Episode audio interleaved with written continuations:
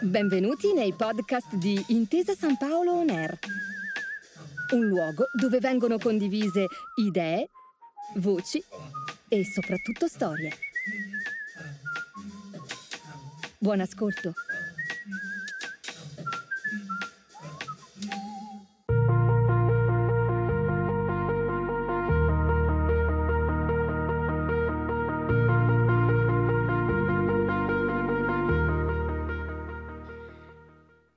Buongiorno e bentornati all'Innovation Coffee, l'appuntamento di Intesa San Paolo Innovation Center dedicato alla diffusione della cultura dell'innovazione. Oggi qua con me c'è il collega Domenico Serra, con il quale cercheremo di conoscere sotto più punti di vista eh, un grande ospite che abbiamo in occasione della, della settimana delle ATP Finals, eh, di cui Intesa San Paolo è host sponsor. Abbiamo appunto l'onore di avere qui con noi la promessa del tennis italiano, Lorenzo Musetti. Benvenuto Grazie. Lorenzo. Grazie. Per noi è davvero un onore averti qui con noi, grazie per aver accettato il nostro invito.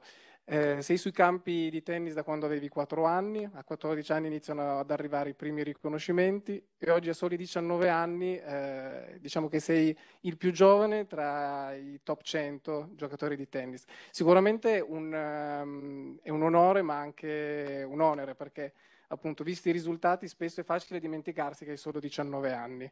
Come, come vivi tutte queste aspettative che la stampa e il pubblico ripongono su di te? Ma eh, non è facile, è un percorso che ovviamente, come hai descritto tu, eh, ci si arriva piano piano e anche se ho 19 anni, pur, purtroppo, per fortuna, sono eh, diciamo, ho dovuto saltare delle tappe per crescere sia anche dal punto di vista eh, fuori dal tennis, eh, perché comunque viaggiare ogni settimana, vivere da solo e comunque essere autonomo a tutti gli effetti non è una cosa che magari tutti i ragazzi di 19 anni o comunque appena maggiorenni fanno, quindi è una cosa che secondo me con l'abitudine e con, con la voglia di inseguire i propri sogni si, si riesce a fare e, e, io diciamo ho avuto questa fortuna di avere questo talento del tennis e l'ho sfruttato al meglio. Bene, appunto il talento è una dote innata, una, un qualcosa che o ce l'hai o non ce l'hai, tu ce l'hai. Ovviamente va anche fatta, va anche coltivata e fatta crescere. In un celebre film eh, di Woody Allen, Match Point, che fa del tennis la metafora della vita, il protagonista sostiene che più del, del talento sia importante la fortuna. Te cosa ne pensi? Ma ieri mi hanno chiesto più o meno la stessa cosa e ho risposto che il, il talento eh, non è completo senza un pizzico di fortuna e sono assolutamente d'accordo perché comunque uno può avere dedizione al lavoro, tutto, tutta la passione che vuole, però una spinta dall'esterno, dalla fortuna e dal, dal destino anche credo sia, sia necessaria. E purtroppo quella è la cosa che non si può controllare, quindi è una cosa esterna che bisogna solo pregare che, che qualcuno dia quella spinta. Ecco. Quindi un buon mix di entrambe le cose. Sì, assolutamente. E questi ultimi sei mesi sono stati davvero decisivi, infatti hai scalato la classifica degli ATP raggiungendo il 58 posto nel ranking mondiale. Tra talento, fortuna e altri fattori, quali pensi che sia stato l'elemento determinante che ti ha consentito questa, questa scalata improvvisa? Dicevi piano piano, ma in realtà ti hai bruciato abbastanza le tappe. Sì, sono, abbast- sono stato abbastanza precoce, eh, comunque siamo in pochi ragazzi under 21 a stare sotto i, eh, diciamo, a stare stabilmente nei top 100 e quest'anno diciamo, è stato eh, per me un anno pieno di prime volte e sicuramente ho avuto fortuna perché comunque certi match li potevo perdere che mi hanno fatto cambiare la stagione. Eh, ero partito, faccio un esempio, veramente eh, reale, ero partito con poche aspettative per Acapulco, e partivo dalle quali e non mi sarei mai aspettato di vincere sette partite di fila per eh, qualificandomi e battendo per la prima volta un top 10 come Schwarzman e un altro campione come Dimitrov per poi ovviamente perdere con Tsitsipas che lo troviamo qua alle finals. E, quindi la vita secondo me può cambiare veramente in un attimo, però prima bisogna lavorarci perché avevo lavorato tanto ma i risultati non stavano arrivando, poi tutto ad un tratto mi è cambiata la vita perché sono entrato nel top 100, ho incominciato a, a guadagnare di più, a, a, mettermi più in mostra, sponsor sono arrivati, le, diciamo, alcuni obiettivi che mi ero posto li ho raggiunti e prendi fiducia, prendi eh, sempre di più motivazione e continui ancora di più a inseguire i tuoi sogni. Bene, hai detto appunto di come molte cose non fossero, non fossero, previste. Abbiamo detto che è stata un'annata davvero speciale per te, non ti sei fatto mancare nulla, grandi vittorie, ma hai anche eh, affrontato e superato una, una battuta d'arresto. Eh, infatti eh, sulla Gazzetta dello Sport hai dichiarato che c'è stato un momento in cui non avevi più la scintilla, la passione, che un malessere legato ad alcuni avvenimenti della mia vita privata me lo sono portato in campo e a volte non avevo proprio voglia di giocare sono cose normali per un ragazzo di 19 anni, un po' più difficili da gestire se sei Lorenzo Musetti. Come, come sei riuscito a trasformare questo, questo, malessere in un'energia positiva e vincente anche sul campo? Ma, eh, sì, diciamo che anche lì è stata una prima volta per me, perché diciamo, è la mm, prima volta che eh, si parlava di, della mia vita privata anche su, sui giornali, quindi per me non è stato semplice convivere con, questo, con questi due aspetti, che mh, i risultati non stavano arrivando, la mia vita privata diciamo, ci entrava anche se io volevo, cercavo di, rimanere, di farla rimanere fuori e poi alla fine ho intrapreso un percorso con, con un psicologo e, mm, non mi piace parlare di, di, terapia perché mi sembra più una malattia, invece non, non lo era, è più una chiacchierata informale dove, dove ho capito determinate cose di me stesso, a riconoscere certe emozioni che provavo, perché ho sempre sofferto anche un po' d'ansia magari prima di un match o durante un match e, e, quindi sono riuscito a intraprendere questo percorso che sto portando sempre avanti perché non è un percorso che si conclude quando arriva il primo risultato perché potrà ricapitare, però sicuramente sarò più pronto. Bene, agganciandomi al fatto che dici che durante i match, eh, giustamente, posso immaginare ci sia un po' di ansia, eh, hai anche dichiarato che hai molte soluzioni che spesso ti mandano in confusione diciamo che riesci a gestirle bene perché poi la scelta che fai si è dimostrata sempre vincente. Eh, però ecco, quando si tratta di prendere una decisione eh, in una frazione di secondo, cos'è che ti spinge a prendere la decisione che appunto poi si rivela essere vincente? Ma eh, diciamo che eh, ora dire che gioco distinto è forse esagerato, però comunque quando sei sotto pressione, ehm, sei lì che il cuore ti batte a mille e devi, devi decidere veramente in una frazione di secondo, alla fine è l'istinto che prevale e ti dice cosa fare. Quindi eh, io in campo a volte sono troppo quasi istintivo e a volte voglio quasi esagerare. E quando riesco a trovare questo giusto equilibrio tra il il creare ecco, eh, e il stare un po' più tranquillo, eh, di solito esprimo il mio miglior tennis. Quindi istinto che è anche un'altra faccia del talento, insomma. Sì, assolutamente, infatti tutti i giocatori talentuosi, ma eh, credo eh, si parli anche degli artisti o qualsiasi forma d'arte, eh, chi ha talento viene riconosciuto anche da, dall'istinto sicuramente. Eh, qui siamo al centro per l'innovazione del, del, gruppo Intesa San Paolo e il, il tema principale di, questi, di, questo format dell'Innovation Coffee è proprio l'innovazione, un fil rouge che attraversa diversi ambiti, tutti gli ambiti, tra cui anche quello sportivo. Quindi non solo innovazione come tecnologia, come strumenti, racchette, ma anche innovazione di pensiero, nella strategia del gioco, nelle tecniche di allenamento. Che cos'è per te l'innovazione? Ma eh, l'innovazione, io sono nato in un'era di innovazione perché comunque anche nel mondo del tennis eh, le, le racchette, se pensiamo a 30 anni fa, erano di legno, adesso sono di, di grafene che è completamente un altro materiale. Eh, io non ti dico che non saprei giocare con una racchetta di legno, ma sarebbe eh, completamente un altro tennis, ecco. Quindi l'evoluzione della racchetta, della, della, pallina, delle superfici, ma anche del modo di, uh, di pensare al professionismo, perché uh, ho conosciuto tanti professionisti che però si consideravano quasi dei, dei, dilettanti perché magari facevano un secondo lavoro, erano 100 al mondo, ma di professione magari facevano l'avvocato e come, come secondo lavoro, come hobby facevano il professionista di tennis. Quindi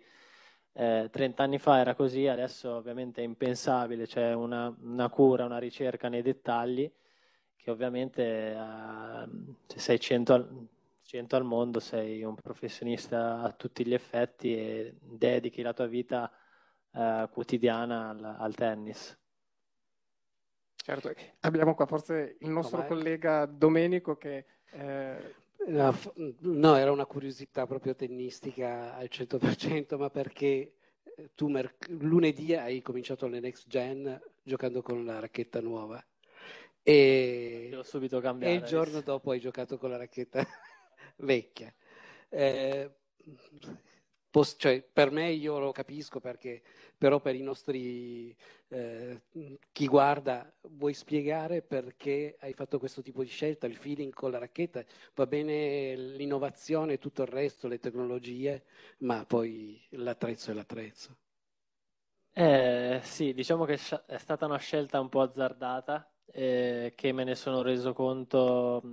Diciamo che la racchetta ehm, la mia racchetta è molto simile a questo modello nuovo che, che uscirà, quindi mi sono fatto forse prendere un po' la mano e la, uh, la bellezza del, del, del, fashion del nuovo attrezzo e quindi ho voluto anche rischiare. se uguale però è diverso però sì non ho avuto poi ho sofferto un po' il primo match non ho avuto quella sicurezza che avevo con il mio attrezzo quindi parlando anche con i capi della racchetta che loro capiscono molto, molto bene la mia situazione mm, ho deciso di, di, riprendere la mia e poi di provarla con più calma e, e di vedere da, cioè, noi giocatori da circolo usiamo le racchette comprate in qualsiasi voi avete è vero che avete delle racchette personalizzate cioè che avete proprio l'attrezzo vostro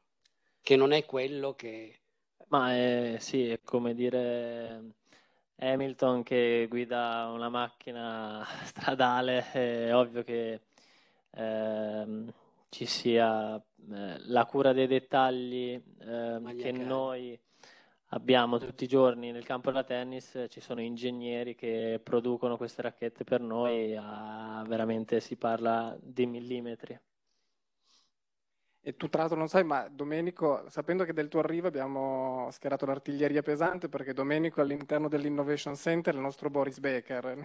Lui nasce sui campi da tennis perché i suoi avevano, gestivano un circolo di tennis, è stato allenatore, è stato giocatore, quindi era, è qua in rappresentanza di molti fan appassionati che nei giorni scorsi ci hanno mandato delle domande che, che, che poi ti faremo. Volevo poi ancora chiederti una cosa, eh, sempre in merito all'innovazione, perché oltre a innovare significa oltre a inventare qualcosa di nuovo anche eh, ridisegnare, ripensare un qualcosa, svecchiare una tecnica, magari fino a ieri si faceva in un modo, da oggi si fa in un altro modo, andando magari anche per tentativi, quindi eh, cambiare. Tu avevi eh, dichiarato Corriere della Sera che eh, hai ringraziato il tuo coach eh, Tartarini eh, perché ha cercato di svecchiarti incanolandoti verso un tennis più moderno. In che modo questo processo di, ehm, di, cambiamento è risultato vincente e quanto è, stato, è dovuto ai suoi insegnamenti e quanto invece è venuto direttamente da te? Ma ehm, diciamo che c'è molto feeling tra me e Simone, c'è sempre stato, quindi eh, la vediamo quasi sempre nella stessa maniera. E io, come dicevo prima, ten- tendevo sin da bambino a esagerare e lui non tanto eh, svecchiarmi, perché comunque credo che le cose vintage o comunque tornano sempre di moda, sono, sono un ciclo. Eh, nel tennis uguale, eh, è ovvio che adesso si, ehm, ci sono molto più eh, ribattitori o è difficile trovare uno che fa serve in volley, ecco.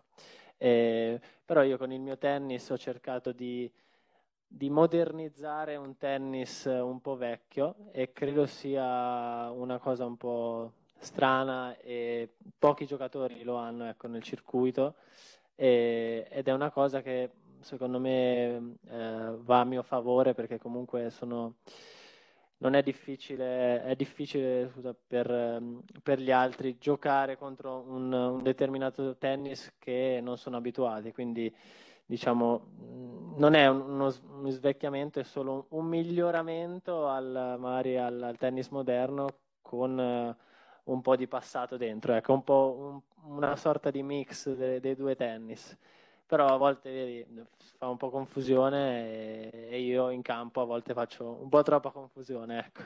Beh, però se i risultati sono questi, diciamo che ben venga la confusione. Allora, prima di passare a Domenico la parola sulle domande che ha raccolto, eh, ce n'è una che ho raccolto io in realtà da, da, alcune colleghe qui presenti. Volevo chiederti che rapporto hai con le, le tecnologie, in particolare con i social media. Mi spiego meglio. Eh, in una tua intervista eh, avevi, mm, con Max Giusti parlavi delle tecniche che te e i ragazzi della tua età utilizzate per corteggiare, in particolare corteggiare un termine non da boomer, però ecco, con i like su Instagram. Quindi c'era un po' di interesse così in sala. Se vuoi raccontare. Sì, mi ricordo l'intervista era per Super Tennis che no, scherzavamo del fatto che ovviamente non usa più andare da, dalla ragazza, alzarsi, eh, che è una cosa ormai, ormai retro, che però secondo me riandrà di moda anche quella, perché è giusto che... Ormai innovativa. Che, sì, sì, è giusto il, il faccia a faccia, prima o poi non si può fare solo sui social, però diciamo che il mondo dei social dà una mano e, ed è più facile interfacciarsi o scoprire la persona indirizzato che si vuole conoscere e sicuramente con un mi piace puoi far capire tante cose e la stessa cosa vale per diciamo che se una ragazza ti inizia a seguire vuol dire che un determinato interesse c'è da parte sua quindi sai già che magari inizi col piede giusto e quindi defollowatelo e poi da oggi in avanti si rinizia. Tutte quelle che arrivano nuove oggi sono, sono loro. Lascio la parola adesso quindi a Domenico. Eh, no, ma mi collego un secondo alla domanda sempre sui social, perché sui social ormai sono tutti maestri di tennis, cioè quando c'è un commento poteva giocare così, poteva far così, poteva, ah no, ma ha sbagliato quel dritto, cioè vi fate delle grasse risate secondo me. Ma eh, io cerco di non, di non, guardare i commenti sinceramente sui social perché a parte il, i, i, i, fenomeni del tennis, che mi piace chiamarli così perché vorrei veramente vederli sul campo da tennis loro. E, mh, mm, fanno a volte dei commenti anche brutti che non sono, eh, non sono assolutamente collegati con il, con il tennis, eh, so, questo... sono collegati tipo con, contro i familiari senza senso, quindi eh, da quando ho incominciato a leggere cose del genere preferisco proprio non, non aprire. Una volta mi facevo delle risate su, sul commento tecnico magari di, di un profano di tennis eh, che poteva far ridere, poi siamo arrivati a, magari agli insulti, cose più pesanti che eh, quindi ho, ho deciso di, di, non guardare, che credo sia la, la scelta migliore. migliore. Assolutamente. Beh, io ti dico, guarda, qua siamo al grattacielo, uno dei due grattacieli di Torino, è l'unico, noi siamo, abbiamo la fortuna di essere qua al trentunesimo piano e sopra ce ne sono altri cinque. Eh, non so se ti ricordi, ma so che tu sei un appassionato di, cioè, il tuo idolo forse era Roger Federer. Sì, e sì. il paragone che mi è venuto subito era che a Dubai avevano fatto quella, quella sul, sulla pista dell'elicottero con eh, Agassi e, e, e Federer. Eh, un po' e l'augurio per te se tornerai a giocare gli ATP Finals prossimo, nei prossimi anni e se riusciamo a farlo qua, con chi ti piacerebbe giocare? Vabbè, se... Campione ma- magari del passato, magari... No, ma visto che parliamo di innovazione, guardiamo un attimo al futuro, guardiamo i giovani e visto che Yannick è, è un, un, ambassador anche lui di Intesa, quindi speriamo di arrivare insieme qua e da... andare all'ultimo piano e fare qualche, qualche palleggio. Perfetto. Noi iniziamo ad allestire il campo allora. Eh, Diciamo che al tuo livello tutte le partite sono veramente importantissime, quindi non è che ce n'è una meno importante delle altre. Il, la mia domanda è quella di capire con Simone come organizzate il vostro tipo di approccio all'allenamento, alla partita e se avete, cioè se guardate il, vostro avversario, cioè l'avversario che dovete seguire sui social, su, sul, cioè eh, sul, um, sui video o una preparazione particolare sui colpi? Eh, come la studiate? Ma eh, devo dire che ehm, ormai giocando nel circuito eh, sono pochi i giocatori che, ehm, con cui non ho giocato, quindi ehm, mh, poche volte eh, sono diciamo, la prima volta, il primo head to head ma mh, tutte le volte ovviamente c'è un, c'è un, un discorso prima del match e, dove si basa mh, sostanzialmente su, su, non dico su come giocare perché è difficile, su eh, diciamo cercare di mettere a fuoco come vorresti che eh, la partita vada. E, è ovvio che in partita è difficile, difficile cambiare, è proprio la cosa difficile della partita, quindi avere delle idee chiare già eh, all'inizio della partita, comunque eh, mezz'ora prima, perché più o meno si parla proprio a ridosso della partita, almeno io faccio così con, con Simone, e aiuta sicuramente a avere le idee più chiare in campo, perché poi Ehm, tutte le partite hanno, hanno delle difficoltà, anche, che, anche, quelle che sembrano più semplici, quindi bisogna essere già pronti a, a, ad avere un, un, piano B per, per superare gli ostacoli. Ma i riti scaramantici, proprio quelli banali, quali sono? Cioè la preparazione io, delle racchette, io ne ho uno e manico, basta. Cioè quali... No, no, io non sono tanto scaramantico, meglio. Ne ho non solo uno che, che, è una cavolata detta tra noi, non so per quale motivo. Ho sempre iniziato eh, mettendomi il calzino sinistro per, per, primo e allora ormai è diventato un rito e quando mi, mi cambio prima del match calzino sinistro. calzino sinistro per primo perché io ho sponsor Nike hanno fatto calzino sinistro che è left uguale anch'io indicato però... left e right quindi devo provarci anch'io e quindi e quindi ho, ho, lanciato questa moda a me stesso che non ha nessun senso, però vabbè. Eh no, ma cioè, nel tennis, in questo, negli riti scaramantici il senso no, no, perché, anche perché poi entrare in campo pensando no, mi sono messo il calzino destro per primo, ho detto parte già male, quindi preferisco mantenere questa, questa scaramanzia. Un'altra domanda che, che mi sono chiesto è che ci facciamo, eh, noi abbiamo un presidente del, dell'Innovation Center che anche lui è appassionato di tennis e ci facciamo sempre spesso questa, questa domanda, cioè la differenza che c'è con i primi giocatori del mondo e tu quest'anno hai avuto l'occasione di giocare eh, a Roland Garros i primi due set per me, dove io rimanevo, dicevo, ma che cavolo sta facendo questo? C'è un fenomeno, poi è capitato qualcosa dopo. La differenza qual è?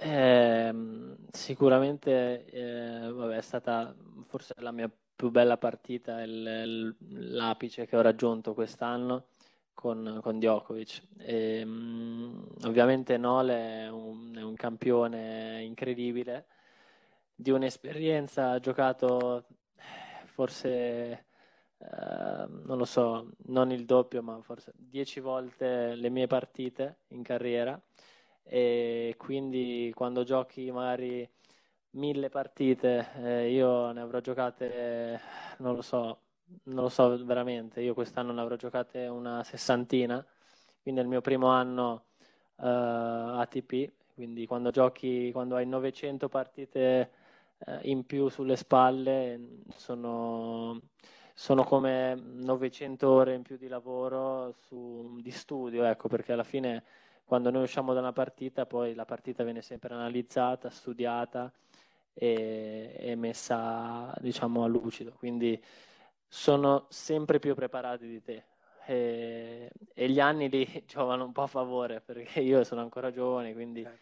secondo me l'esperienza in quel caso lì ha prevalso e mi è scesa un po' di adrenalina e ho realizzato un pochino cosa stava, cosa stava succedendo e lui ha preso il largo e poi vabbè sono sorti alcuni problemi fisici eh, però devo dire che eh, anche, ha fregato anche Zizipas in finale così, perdeva 2-7-0, un campione come Zizipas che non ha 19 anni è stato fregato, tra virgolette, da, da, dall'esperienza di, di Nole. Allora, io dico da, da, tennista, nato sui campi da tennis, perché veramente io da quando ero piccolo, tu, ieri sera ho, ho assistito alla tua intervista e dicevi della casa, del scantinato di tua nonna, che per me era il muro del, del circolo dove giocavo. Quindi eh, ho capito benissimo cioè, es, mh, come, che cosa tu, eh, che cosa tu eh, hai vissuto. Eh, io sono molto contento perché di, di, vivere questo momento del tennis italiano eh, che avevo sempre sognato, perché io sono cresciuto con, con Camporese, Nargiso, tutta quella gente lì, mi allenavo quando c'è stato il, il tennis di Torino con, con, Piatti qua al Circolo delle Pleiadi, è stato un, un momento veramente di, di, di, eh, dove Torino era la capitale del tennis italiano. Eh, sì, sì. E, però abbiamo vissuto poi il tennis femminile e siete arrivati voi in questo momento. Eh, Fognini penso che abbia aperto una porta pazzesca e voi state seguendo. Quanto per te è, è eh, motivo di crescita vedere eh, i ragazzi italiani e poter assistere alla Coppa, cioè poter giocare alla Coppa Davis eh, adesso? Ma io credo sia incredibile quanto il tennis italiano abbia dato in questi veramente due o tre anni. È vero che Fabio insieme a Seppi, Bolelli certo. hanno sempre trascinato la, la bandiera dell'Italia con, uh, con, grande onore e per me far parte della Davis è un sogno che, che si avvera perché sin da bambino eh, sono sempre stato gran tifoso e sin da bambino ho sempre avuto il sogno di, di rappresentare l'Italia, di, di giocare con, con, la maglietta dell'Italia e finalmente tra, tra poche settimane eh, scenderemo in campo e ora non si saprà ancora di Matteo perché eh, sem- sembra che giochi perché speriamo. lo speriamo tutti perché non, non se lo merita diciamo quello che gli è successo la prima sera e quindi abbiamo... Ci no... sarà Sinner che sarà lì come dire, devo entrare o non devo eh, entrare? Yannick sicuro credo che, che, speri ovviamente di, in un ritiro di, di Matteo, eh, però diciamo qualsiasi caso ci sarà un italiano qua a Torino che a, a farsi valere, quindi questo credo sia la cosa più importante. E il tennis è uno sport singolare. È vero che tu hai una struttura, hai un team che ti segue e che comunque fa, eh, cioè che, che, ti dà del, degli stimoli, però poi quando in, sei in campo sei da solo. Che cosa ti ha spinto a, quando eri bambino a non scegliere uno sport di squadra, ma scegliere lo sport singolare? Ma um, Devo dire che eh, uno sport individu- individuale, ehm, sì, sei da solo giustamente in campo, però comunque sei affiancato da, da, un team, quindi è come se fosse una squadra. Alla fine quando vai in campo, vai in campo fisicamente da solo, ma, ma giochi anche per il tuo team, per, per rendere fiero e orgoglioso il lavoro che fai con loro. Quindi alla fine fisicamente sei da solo, ma il concetto di team, il concetto di, di lavoro è secondo me un lavoro, un lavoro di squadra. Ecco. Infatti quando se si vede le interviste a post match, tutti ringraziano il team perché o la famiglia o chi è nel, nel suo angolo, nel, suo, nel, proprio box, perché è giusto um, essere, um, avere una parola di riguardo ecco, a, chi, a chi si fa il mazzo tutti, sì, tutto il giorno. Diciamo che tu hai avuto una crescita singolare perché sia Simone che Tartarini che il tuo allenatore siete cresciuti insieme, cioè lui da maestro è diventato coach, tu da, da giocatore juniores sei diventato professionista. Sì, sì, abbiamo tutte e due, siamo, siamo cresciuti e eh, ci siamo stimolati a vicenda in questo percorso, lui ha visto delle potenzialità Anche se in me. Ho visto un'intervista che mi ha fatto ridere, pazzesco, Guarda, chiudete le telecamere che devo dire delle parolacce. Sì, eh, sì Purtroppo ci sono anche quelle, ci sono i momenti che, che sto zitto e prendo il cazziatone e dopo una partita magari che non ho espresso. Che hai vinto, cioè che avevo una vi- partita hai avevo vinto. vinto, ma detta tra noi avevo giocato veramente male, ma era la prima partita dopo, dopo il lockdown e quindi era passato tanto tempo dopo l'ultima partita e Simone non era tanto contento di come mi ero di come mi ero diciamo, comportato tennisticamente parlando, però fa, fa sempre bene eh, essere un po' cazziati. Ecco. No, ma certo. Guarda, qua noi siamo all'Innovation Center. Nell'Innovation Center abbiamo, nel nostro Innovation Center abbiamo la fortuna di avere un laboratorio di neuroscienze. Eh, ultimamente abbiamo fatto, eh, noi facciamo degli Innovation Coffee come quello che stiamo facendo con te, e, e ne abbiamo fatto uno tra neuroscienze e sport. Eh, praticamente quanto è importante per te il mental coach? Se tu ce l'hai, nel, cioè io mi ricordo gli allenamenti di una volta, di 30 anni fa, questa, io avevo, ho avuto la fortuna di, eh, avere, di assistere a, con Alberto Castellani, che è un, precursore bravo, eh, che 30 anni fa diceva che la mente era, faceva il 50% di un giocatore. Quindi quanto per te o se, come, come, tu vivi questa cosa? Uh, io, um, come dicevo prima, ho iniziato quest'anno questo percorso... Eh, sulla paura, che tu dicevi anche ieri sera. Sul, sì, su un discorso che non per forza deve riguardare il, mondo del tennis, ovviamente si riflette perché alla fine è il mio lavoro e quindi quando vai uh, da, un, da, uno psicologo ti racconti, quindi per forza racconti il, il tuo lavoro, le tue, le tue esigenze, le, i tuoi problemi che poi possono nascere dalla vita privata a, alla vita professionale. E quindi io, più che mental coach, io mi sono affidato a, questo psicologo che si chiama Danilo De Gaspari che lavora con la federazione e, e privatamente e io lo conoscevo già, poi quest'anno ho avuto delle, delle difficoltà e, e, all'inizio ovviamente ero un, un, un po' perplesso perché comunque ehm, diciamo mi hanno spinto a fare questa cosa, non, non mi ci sarei mai lanciato, e, però una volta iniziato questo percorso devo dire che mi sono sentito subito eh, più leggero. Non avevo mai trovato una persona, eh, nemmeno forse la mia famiglia, per, per vergogna o per... Ehm, sai, n- non tutte le cose si possono raccontare certo. ecco, ai genitori o comunque si possono ma n- non si vuole. Ecco. E quando ti interfacci con una figura esterna che sai che è come parlare contro il, nel muro, perché alla fine è un colloquio. Che non sbaglia mai. Esatto, come, il, come nel tennis. E infatti il miglior sparring è il muro e, e, io l'ho usato pienamente e continuando il discorso, diciamo, mi sono trovato molto bene e, e ora ci sentiamo ogni, ogni, settima, ogni due settimane, eh, più o meno ogni torneo, ogni fine torneo, lui segue tutti i miei match e non per forza parliamo, parliamo di tennis, ma parliamo di, di come mi sento io, quindi mi fa stare bene e credo sia una cosa utile anche a livello professionale, non, non per forza per un professionista. Ecco.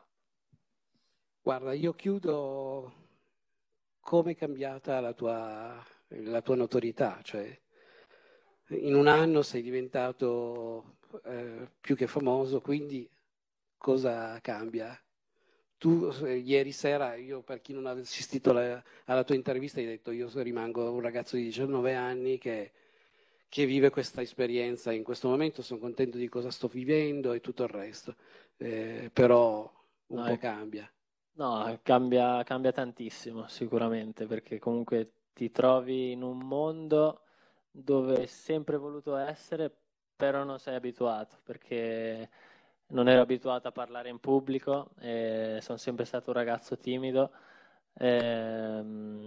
non ero abituato a posare per fare degli shooting eh, anche eh, per, per, riviste di moda o comunque eh, calendari eccetera eccetera o essere fermato da, da una famiglia per per una richiesta di un autografo, di una pallina firmata o di qualcosa. No, qua eh, abbiamo già tutte le palline da farti eh. firmare, quindi cioè, non ti salvi. Sì, sì. E quindi è una, co- è una, cosa, come dicevo prima, è una cosa a cui si fa l'abitudine. Ecco. Se tre anni fa mi fossi Uh, io non sapevo di dover parlare oggi, onestamente sono arrivato qua. Abbiamo trovato un'imboscata. È, è, tutto molto una sorpresa, ecco, però ehm, tre anni fa me la sarei cavata sicuramente molto peggio, ecco, quindi Invece... sono contento di aver intrapreso questa, questa, strada del tennis che mi ha fatto conoscere anche questi, questi lati di me, mi ha fatto forse crescere un pochino prima del previsto. Invece te la sei cavata benissimo. Benissimo. E soprattutto... Grazie. E soprattutto, appunto, come dicevi ieri, secondo me la cosa importante è che eh, tu hai detto che guardandoti dall'esterno sei contento di ciò che sei, quindi l'ambito sportivo ma anche nell'ambito personale. Quindi secondo me questa è la conquista più grande, soprattutto per un ragazzo di 19 anni. Noi ti ringraziamo ancora per la tua partecipazione. Eh, ricordo a tutti che è possibile ascoltare il podcast dell'intervento di Lorenzo su, nella sezione NER del sito gruppo.intesasanpaolo.com sulle piattaforme audio Spotify, Apple Podcast e Google Podcast. Prima di congedarci da te c'era ancora un nostro amico che vive qua all'Innovation Center che voleva farti un saluto. Te lo presentiamo, lui è Pepper. Ciao Lorenzo, grazie di essere venuto all'Innovation Center di Intesa San Paolo. Io sono Pepe e sono un tuo grande fan. Mi sto allenando per sfidarti ai prossimi ATP Finals. Quindi per noi è anche un augurio per te questo. Grazie mille a tutti, davvero. Grazie ancora. Grazie. Grazie. Grazie.